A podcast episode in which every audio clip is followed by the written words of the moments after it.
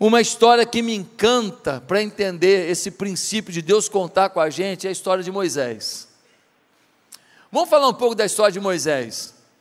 Moisés era filho de Hebreu, o atual povo judeu. E o povo hebreu foi crescendo muito no Egito. E foi crescendo, e o Egito começou a escravizar o povo hebreu. Só que o povo hebreu continuava crescendo. E os homens pegavam no pesado, faziam tijolos, carregavam pedras, se tornavam homens fortes. E o Egito ficou com medo do povo hebreu. Então o que eles fizeram? Uma lei. E qual era a lei? Matar todo menino hebreu. Nasceu hebreu, vão matar. E aí a mãe de um menino chamado Moisés escondeu Moisés durante um tempo. Mas chegou uma hora que não tinha mais como esconder o Moisés e ele seria morto. Então ela teve uma ideia. Ela fez um cesto, impermeabilizou aquele cesto, colocou o menino Moisés dentro do cesto e colocou no rio Nilo, perto do local onde a filha de Faraó se banhava. A filha de Faraó viu um cesto, mandou olhar o que, que era, foram ver um menino muito bonito. Ela falou: Vou cuidar do menino. Nisso vem correndo até ela a irmã do Moisés, Miriam e fala: Você achou o menino? Você quer que eu consiga alguém para dar de mamar para ele até desmamar e depois te entregar o menino? A filha de Faraó, o seio dela não tem leite, né? Ela fala: Boa ideia, tá tudo bem. E quem foi que recebeu um salário para dar leitinho para o próprio filho? A mãe de Moisés. Quantas mães aqui sonhando com um salário para amamentar seu próprio filho? Hein, que beleza, hein? Então, ela estava amamentando seu filho, cuidando dele, mas teve uma hora que ela teve que entregar para a filha de Faraó. E o Moisés foi criado então como um príncipe do Egito. Ele foi preparado para ser príncipe do Egito.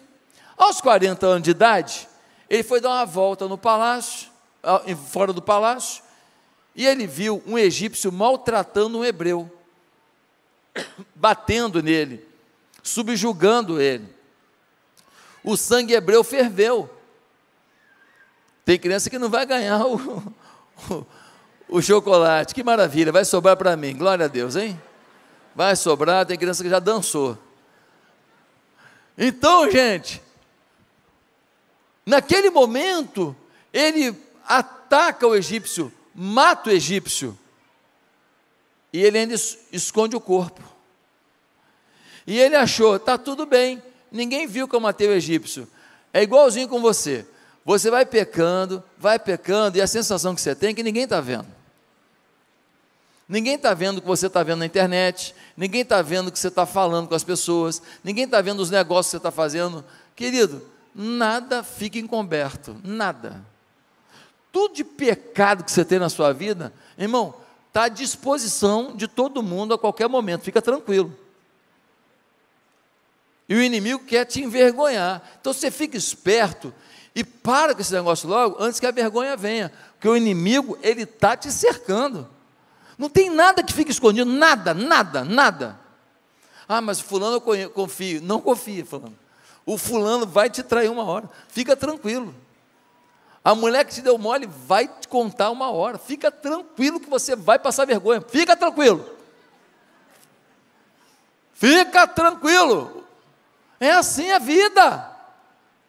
E aí descobriram que Moisés matou o cara e escondeu o corpo. Qual foi a ordem do vovô? Vovô Faraó: mata o Moisés. E o Moisés, para não morrer, ele foge. Ele foge com que idade? 40 anos. Príncipe do Egito. Carruagem, dinheiro, viagem, comida boa e agora ele foge sem um centavo no bolso. Ele vai para longe dali, para a terra de Midian, e lá ele vai fazer o quê? Ele vai cuidar de animais, ele vai ser pastor de animais. E ele começa a trabalhar aos 40 e até os 80 não tinha aposentado ainda. Porque aos 80 anos Deus aparece para ele e está fazendo o quê? Trabalhando. Ele estava trabalhando. E Deus aparece para ele e fala assim: volta no Egito. Para fazer o quê? Para libertar meu povo. Ele vira para Deus e fala assim: O senhor está com algum problema de GPS. O senhor veio para o lugar errado. Aos 40 anos, tentei libertar um, um hebreu, fiz uma droga danada. Agora o senhor está falando para eu voltar lá no Egito e libertar dois milhões. É isso mesmo. Mas eu fiz besteira, eu não consigo. E aí Deus fala para ele: Isso mesmo, quando você achava que você conseguia, você fez besteira. Agora que você acha que você não consegue, você vai depender de mim. E em mim você pode. Quem já pegou uma ficha aí? Quem já vai abrir uma porta aí? Amém? Enquanto você achar que é você que faz, você não está preparado. Você está na beirada de cair. Quando você entende que é Deus que faz, você fica tranquilo. Até onde você chegou, ainda não é nem a metade do caminho para onde Deus quer te levar. É assim com Deus. É assim com Deus. E então, ele vai na terra do Egito, chega lá, ele vira na cara do faraó. Imagina o faraó. O faraó é o Biden da época. É o líder da maior nação do, do mundo na época. Ele vira e fala: liberta o povo. Liberta o povo? É. Que povo? O povo hebreu. Como assim liberta? Manda embora. E ainda manda com dinheiro, hein? Eles trabalharam muito aqui de graça, você vai mandar com dinheiro. O faraó olha para o velhinho de 80 e fala: Você está bebendo? Você fumou maconha? Qual é o seu problema? Moisés fala: Não, não é problema nenhum, não, amigo. Eu vim em nome do Senhor. Você vai libertar, senão vai vir praga. Ele fala: Que vem a praga. Ah, é? Vem a primeira praga. Vem a segunda praga. A cada praga, o faraó fala: Tá bom, eu vou libertar. Mas depois ele recuava. E na décima praga, quando morre o filho mais velho de todas as famílias, aí ele não aguentou, não, quando ele viu o filho dele morto. Ele falou: podem ir embora. E ele liberta o povo hebreu. E quem está liderando o povo? Um senhor de 80 anos chamado Moisés. E ele liberta esse povo, e esse povo vai em direção à terra prometida. A história de Moisés nos ensina muito sobre como que Deus conta conosco. E eu queria ressaltar alguns princípios aqui. Deus pode contar com pessoas que entendem algumas coisas. Deus pode contar com pessoas que compreendem os princípios que estão na vida de Moisés. Primeiro, Deus não conta apenas com vocacionados de tempo integral. Deus não conta apenas ah, o pastor Josué tem um chamado para ser pastor de tempo integral. Não! Deus não conta apenas com gente chamada tempo integral. Deus conta com você em tempo parcial, integral, o que for. Deus conta com você para um chamado dele. Pastor, me explica isso. Êxodo, no capítulo 3, no versículo 9, nós lemos assim: Pois agora o clamor dos israelitas chegou a mim, e tenho visto como os egípcios os oprimem. Vá, pois, agora, eu o envio ao Faraó para tirar do Egito o meu povo, os israelitas. Olha o que Deus fez com um senhor de 80 anos: falou, o meu povo está precisando, está sofrendo, está sendo maltratado. Vai lá no Egito para libertar meu povo. Deus não chamou um cara que fez seminário. Deus não chamou um cara que fez teologia. Deus não chamou um cara que estava fazendo é, uniatitude. Deus não chamou um cara que falou, que acordou de manhã e falou assim: Eu tenho um chamado pastoral. Não. Deus chamou um cara que está sendo preparado para ser príncipe. O que, que ele estudou? Administração pública. O que, que ele estudou? Estratégia de guerra. O que, que ele estudou? Línguas. O que, que ele estudou? História do Egito. O que, que ele estudou? Cultura egípcia. Ele, ele estudou um monte de coisa que não tinha nada a ver com libertar povo. Mas Deus deu um chamado para um homem que tinha um preparo que nada tinha a ver com o que ele ia fazer agora, teoricamente. Deus está nos chamando para fazer coisas extraordinárias a partir do preparo que a gente tem, a partir dos estudos que a gente tem, a partir da vivência que a gente tem. Não precisa ser um chamado para ser pastor de tempo integral. Tem gente que vai ser chamado para isso, era o meu caso. Se eu não fosse pastor de tempo integral, eu estaria fora do plano de Deus para a minha vida. Outros não têm esse chamado, mas Deus tem um chamado para você ser algo poderoso nas mãos dele. Ah, pastor, como que eu vou ser algo poderoso na mão de Deus se eu não tiver um chamado de tempo integral? Como que é isso? Vou te dar um exemplo. Tem um empresário muito rico, muito rico, ele mora no Espírito Santo, que ele faz uma obra social e evangelística enorme no sertão nordestino. Eu já contei para vocês isso. Ele me pegou com o avião dele aqui no aeroporto de Jacarepaguá, me botou no avião, me levou até o Nordeste. Cheguei no Nordeste, descemos, comemos uma galinha caipira. E ó, pé na estrada.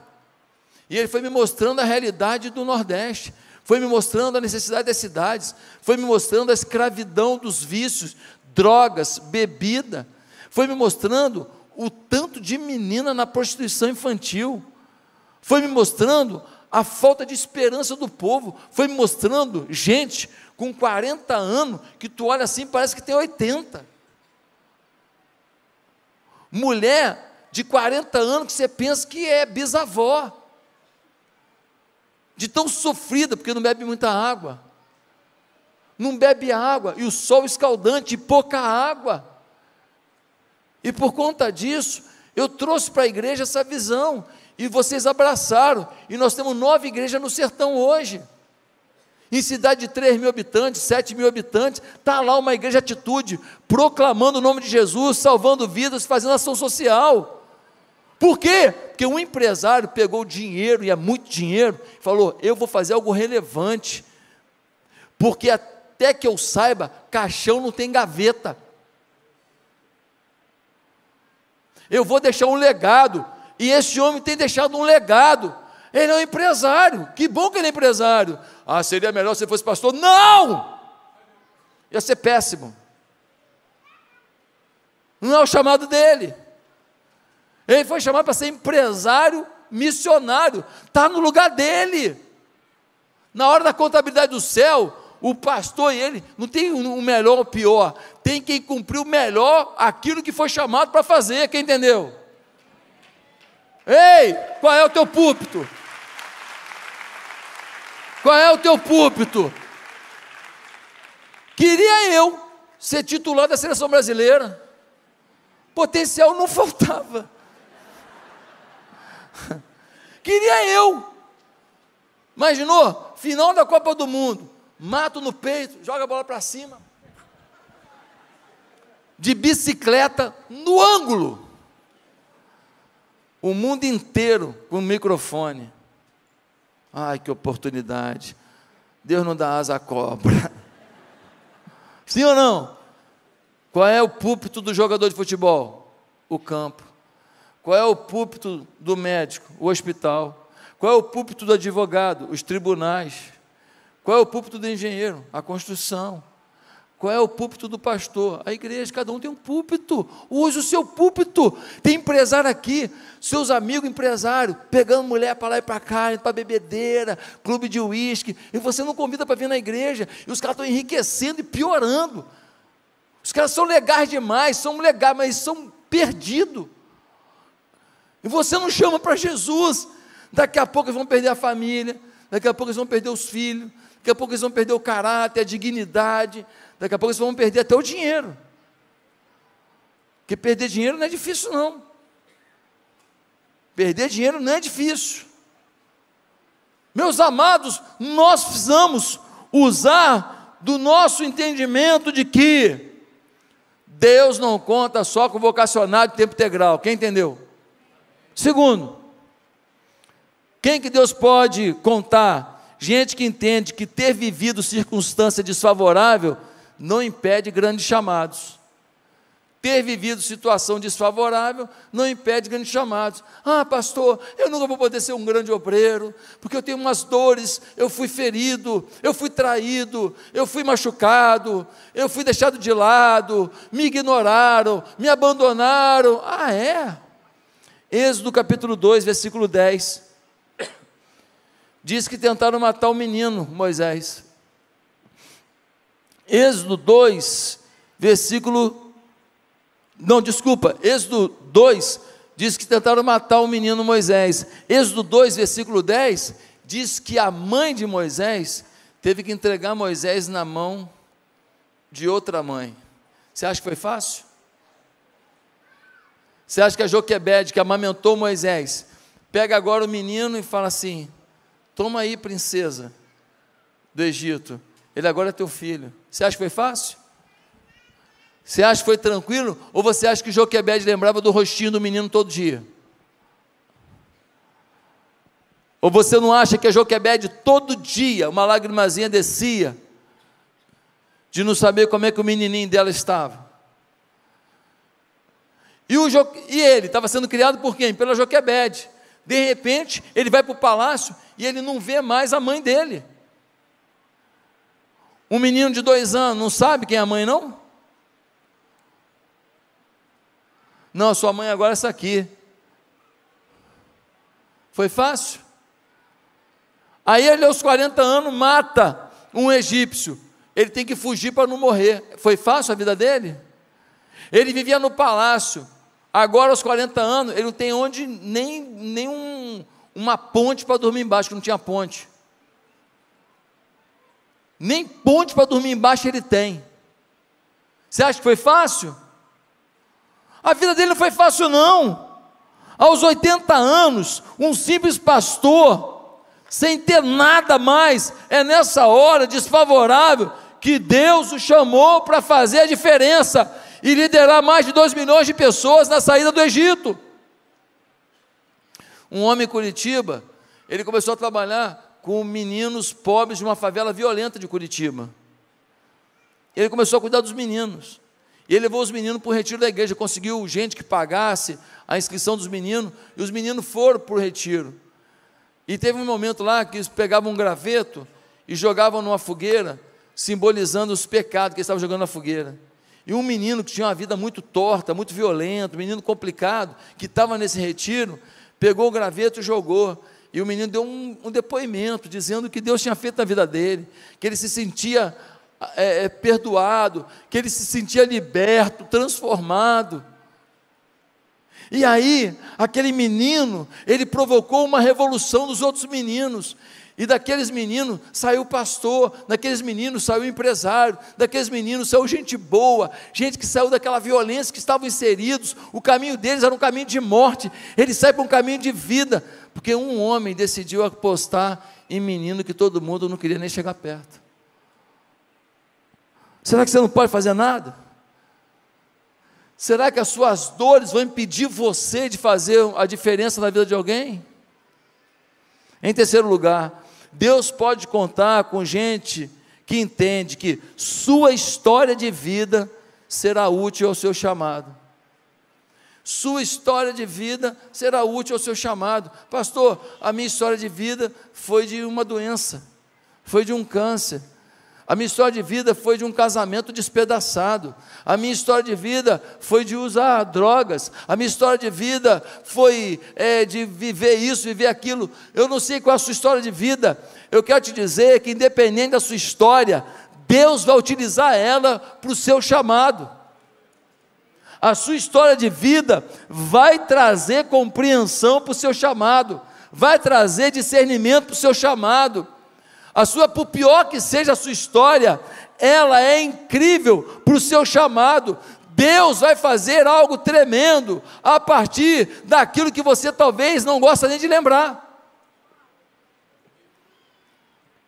Eu estava ouvindo um vídeo esses dias, e esse vídeo era um vídeo de um rapaz que ele era drag queen. Você sabe o que é drag queen? Um homem que se veste de mulher e dança como mulher e faz show, faz apresentação como mulher. E esse rapaz, ele falava de quando ele era drag queen. E ele falava das dores que ele tinha. E ele falava do tanto que ele entrou por sexo, entrou por loucura, entrou por bebedeira, entrou por vícios, para poder fingir para ele mesmo que ele era feliz. E ele fala nesse vídeo, um vídeo de uns sete minutos, o tanto que ele não tinha nem coragem de admitir que não era feliz.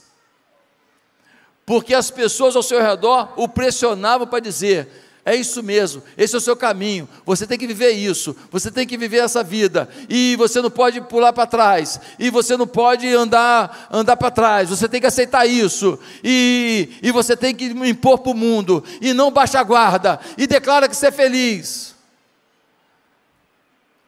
E ele fala com tanta propriedade do inferno interior que ele vivia, vivendo uma vida que não era a vida dele vivendo de uma maneira que não era a maneira que lhe trazia felicidade real. Que eu te pergunto, se eu falar sobre esse assunto, eu tenho a mesma moral que ele? Eu tenho a minha moral? Eu nunca fui drag queen. Eu não posso falar desse mundo. Eu não posso falar dos sentimentos. Tem gente que finge que é feliz, falando que vivendo essa vida está bom. Ele falou que isso é uma mentira. Ele falou que ele conheceu um monte de gente que se refugiou na droga, ele conhece um monte de gente que se matou por causa disso. Mas isso a imprensa não vai falar. A imprensa não vai falar. E ele fala com propriedade, por quê? Porque ele veio de lá. Queridos, você acha que se eu não tivesse vindo de uma família humilde, meu pai foi ter um quarto e sala com 30 anos de ministério pastoral, um, uma, uma casinha do zelador que falaram que era apartamento, bem pequenininha mesmo, com um lava-jato do lado que dava infiltração na parede. Será que eu teria a mesma determinação para viver a minha vida se eu não visse a luta na vida do meu pai? Será que eu teria a mesma compreensão do quanto que a gente precisa valorizar cada coisa? Eu sou uma pessoa que hoje eu apago a luz da sua casa. Eu vou na sua casa, a gente saiu de um cômodo, eu apago a luz. Aí você falou, é, mas é o que? É, é crença de escassez? Não, é crença de economia. Crença, crença de escassez é eu ficar no escuro precisando ver as coisas. Crença de economia, não preciso estar naquele cômodo, apaga a luz. Você acha que os filhos da gente, que a gente dá tudo na mão, consegue compreender isso? Você acha que os filhos que você dá para eles, o que você não teve, porque você não quer que, ele, que eles passem pela escassez que você teve, e na verdade que eles mais precisavam de passar. A gente estraga eles, eles não sabem o valor das coisas. Por quê? Porque a nossa história é útil ao nosso chamado. Hoje, eu ensino tanta gente sobre uma vida equilibrada, em que uma hora você economiza, uma hora você desfruta. Por quê? Porque eu sei o quanto isso é importante. Eu vivi na pele. Em quarto lugar, Deus pode contar com gente que entende que seu chamado tem afinidade com seus interesses e dons. Tem gente que acha, Deus só vai me chamar se for para uma coisa que eu vou sofrer muito. Deus só vai me chamar para uma coisa que eu vou ter que renunciar a tudo. Quem disse? Você gosta de quê? Ah, eu gosto de futebol. Você gosta de quê? Eu gosto de beleza. Você gosta de quê? De comida saudável. Você gosta de quê? Ah, eu gosto de viagem. Será que Deus não pode utilizar isso para a obra dele? Será que a sua área de interesse, a sua área de paixão, as suas áreas de dons não podem ser usados para que você leve o nome do Senhor? Será que tem que ser num lugar completamente distante, fazendo o que você odeia? Não, não, isso não é verdade. Pastor, onde é que isso está no texto? No versículo 11, capítulo 2 de Êxodo, versículo 11, nós lemos assim: certo dia, sendo Moisés já adulto, foi ao lugar onde estavam seus irmãos hebreus e descobriu como era pesado o trabalho que realizavam. Viu também o egípcio espancar um dos hebreus. E quando ele viu isso, ele quis o quê? Libertar um hebreu. O desejo de libertação já estava dentro dele. O desejo de ajudar pessoas já estava dentro dele. O desejo de ver pessoas livres da opressão já estava dentro dele. Ele só não sabia canalizar isso. Ele só não sabia como utilizar isso. E aí ele fez besteira. Ele foi lá e matou o egípcio. Ele poderia ter procurado o avô dele. Vô, oi, queria falar contigo. O quê? Deixa eu te falar. Você está conduzindo mal o governo do Egito. Como assim? Vô, deixa eu te falar. O povo hebreu chegou aqui com tapete vermelho porque um cara do passado chamado José fez a diferença nesse país. Eles foram morar na terra de Gozen porque o faraó anterior reconheceu a importância de José e da sua família para o Egito. Agora os caras são escravizados e eu vi um cara batendo no outro. Vô, vamos organizar isso aí? Vamos tratar com dignidade esse povo? Ele tinha acesso a quem resolvia, quem está entendendo? Mas ele resolveu do jeito dele do jeito dele. E fez o quê? Bobagem, besteira. Mas ele tinha o sentimento de libertação. 40 anos depois, Deus aparece para ele e fala: Ei, sabe aquele interesse seu? Sabe aquele desejo seu? Sabe aquele, aquela área desconfortável para você? Sei, eu quero aflorar. E tentei usar para salvar um enfermeceira. Pois é, agora você vai salvar dois milhões e vai fazer certo. Deus usa suas áreas de interesses e seus dons. Uma menina começou uma reuniãozinha na hora do recreio da escola dela.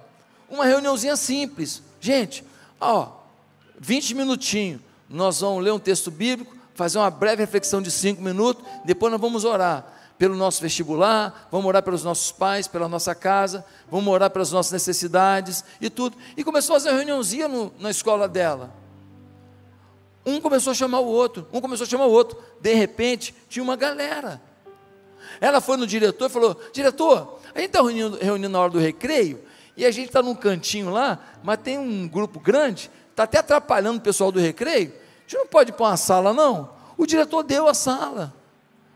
Ela foi para uma sala. E quando ela foi para a sala, o número aumentou ainda mais. E aquela menina que começou com um grupo de quatro, cinco amigos ali, de repente estava influenciando dezenas de jovens em direção ao Senhor Jesus. Sabe, um pequeno interesse teu, uma pequena alegria sua, um pequeno dom seu, utilizado, pode se multiplicar e chegar onde você nunca imaginou. Por que, que nós não temos essas reuniões de oração em todas as escolas, em todas as universidades, em todas as academias, em todos os jogos de futebol, em todos os lugares que envolvem a nossa vida dessa igreja?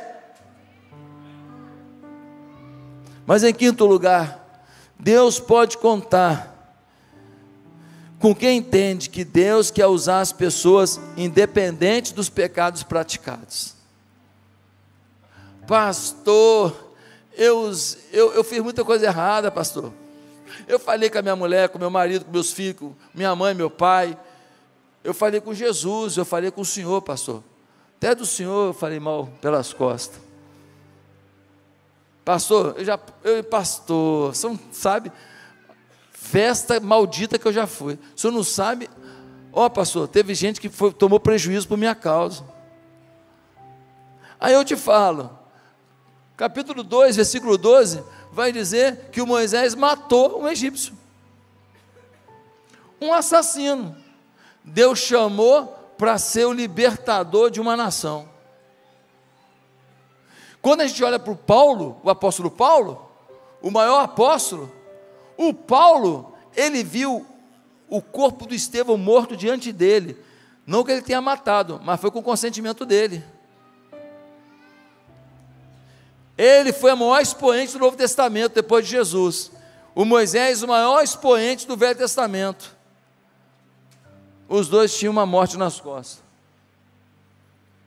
O seu pecado não preocupa muito Deus, não. Mas o seu arrependimento move o coração dele. Deus está mais preocupado com o seu arrependimento que com o seu pecado. Mas você fica ressuscitando o seu pecado. Que nem menino quando tem aquele machucadinho, aquela casquinha, que fica coçando para sangrar de novo.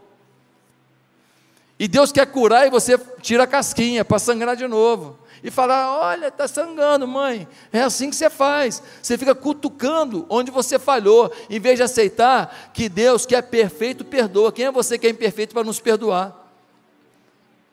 Eu não estou falando para você achar que o seu pecado não vai ter consequência. Não. Você faz certas coisas, a consequência vai vir. Pode vir maior, menor, pode vir completo, pode vir parcial, não sei. O que eu estou dizendo é que, independente das consequências do seu pecado, tem um Deus que perdoa pecado e perdoa mesmo. Tem um Deus que perdoa pecado, e você não pode, por causa do seu pecado, não acreditar que você possa viver um grande chamado. Você não tem que ser perfeito na sua história, para Deus te usar para uma grande coisa. Eu conheço mulheres que tiveram uma vida horrível, passaram pela cama de muitos homens, se drogaram, mas um dia conheceram o poder da fé, o poder do Evangelho, o poder do sangue de Jesus derramado na cruz, aceitaram o perdão divino, aceitaram a reconstrução de Deus, aceitaram Deus olhando e falando: te chamaram de muito nome feio, pois eu te chamo de filha bendita. Se tornaram expressão de Deus. Pare de futucar o teu passado. Deus não está nem aí para isso, Ele quer te usar para novas coisas, a partir do teu arrependimento, da tua postura de vida. Em último lugar, com quem Deus pode contar? Deus conta com gente ocupada. Ah, pastor, quando eu acabar a faculdade eu vou servir a Deus. Vai nada, você vai fazer MBA. Quando acabar MBA, então, você vai fazer mestrado. Ah, pastor, quando os meus filhos crescerem, eu vou servir a Deus. Que nada, se os filhos vão crescer, você vai cuidar dos netos. Ah, mas quando a minha empresa decolar, eu vou cuidar das coisas de Deus, vou servir, não vou sair da igreja. Mentira. Quando sua empresa decolar, você vai montar outra. Você vai montar uma, uma filial. Você vai fazer franquia. Para de achar que você tem que completar um plano para depois servir a Deus. Deus quer que você sirva na luta que você está, no desafio que você está, na pendenga que você está, na guerra que você está. Ele estava com 80 anos, sua vida não estava resolvida, ele estava trabalhando no campo. Deus chama e fala: Moisés, eu conto contigo. Você está trabalhando, não está? Aos 80 ainda está trabalhando. Eu não quero desocupado, não. Eu quero é você. Ele fala para Deus: Deus, como que eu vou conduzir esse povo? Moisés, você não passou 40 anos no deserto? Passei. Quem está mais preparado para conduzir o meu povo no deserto do que alguém que vive 40 anos no deserto? Você não cumpriria a tua missão se você estivesse no palácio. Foi o deserto que te ensinou o caminho por onde você vai levar o povo. Quantas vezes o deserto da tua vida você acha que é Deus esquecendo de você? Não, é Deus te preparando para o teu chamado. É Deus te ensinando como tirar água no deserto. É Deus te ensinando como aproveitar a sombra no deserto, é Deus te ensinando a fugir das feras no deserto, é Deus te ensinando a lidar com os restos da, do, das necessidades fisiológicas no deserto. Tem uma série de coisas no deserto que Moisés sabia fazer. E Moisés então trabalhou com o povo. Moisés sabia onde achar água. Quando ele não achou, Deus teve que fazer milagre. Mas no dia a dia, ele achava. Como que ele achava? Era milagre todo dia? Não. Ele sabia buscar água no deserto. Meus amados irmãos, John Wesley dizia: faça todo o bem que puder, com todos os meios, de todas as maneiras que puder, em todos os lugares, para todas as pessoas, enquanto puder. Vai chegar uma hora que você não vai poder mais. Tá, pastor, Deus conta comigo. Qual a vantagem disso? Duas. Primeiro, há maravilhas que só veremos se aceitarmos o chamado. Pastor, eu estou esperando algumas maravilhas para depois servir ao Senhor. Ei, há maravilhas que só virão depois que você executar o chamado. Me explica melhor. Moisés aceitou o chamado aos 80 anos, sim ou não? Tirou o povo do Egito com dez pragas, coisas maravilhosas, sim ou não? E quando ele chegou diante, diante do, do Mar Vermelho, o que aconteceu com o Mar Vermelho? Hã? Se abriu. Pensa numa cena linda. O mar se abriu. Ei, tem mar que só vai se abrir para quem aceita o chamado. Tem gente aqui querendo resolver os problemas familiar, financeiro, profissional, existencial, saúde, tudo para depois servir a Deus. E é o contrário. Você aceita o seu chamado e Deus faz a maravilha que você espera. Segunda coisa que acontece quando a gente aceita o chamado: nunca vai haver toda a intimidade possível com Deus se estivermos fora do chamado. Você nunca vai ter a intimidade com Deus que Deus espera fora do chamado. O capítulo 33 de Êxodo é um dos momentos mais lindos da história da Bíblia. É um momento em que Deus vem sobre um monte falar com Moisés. O monte começa uma fumaça da presença de Deus. O monte vira uma tocha o povo, milhões de pessoas, em volta da montanha, ninguém tinha coragem de botar o pé na montanha, porque morreria tamanho o poder de Deus ali. Mas teve um senhor de 80 que subiu. Moisés sobe a montanha e Deus fala com ele como quem fala um amigo, diz a Bíblia. Irmão, você só vai ter toda a intimidade que Deus quer com você se você estiver dentro de um chamado. E a pergunta que eu quero fazer agora é: e aí? Vai continuar frequentando a igreja ou vai atender um chamado? Vai continuar, vai continuar sentado aqui me ouvindo ou vai pegar o teu microfone? Vai pastorear comigo ou só vai ser ovelha? Vai utilizar do seu trabalho, do seu dinheiro, do seu condomínio, dos seus contatos para levar a obra de Deus, o nome de Deus? Ou você vai achar que mora nesse condomínio por acaso, que trabalha nesse lugar por acaso, que tem tantos funcionários por acaso, que trabalha com tantos colegas de trabalho por acaso, que joga pelado em tal lugar por acaso, que frequenta o salão tal por acaso. Ei, não é nada por acaso, Deus quer que você seja lá alguém que atende um chamado. Deus conta com você do mesmo jeito que você conta com Deus. Que cada um de nós faça a nossa parte, porque a parte de Deus, Ele sempre fará.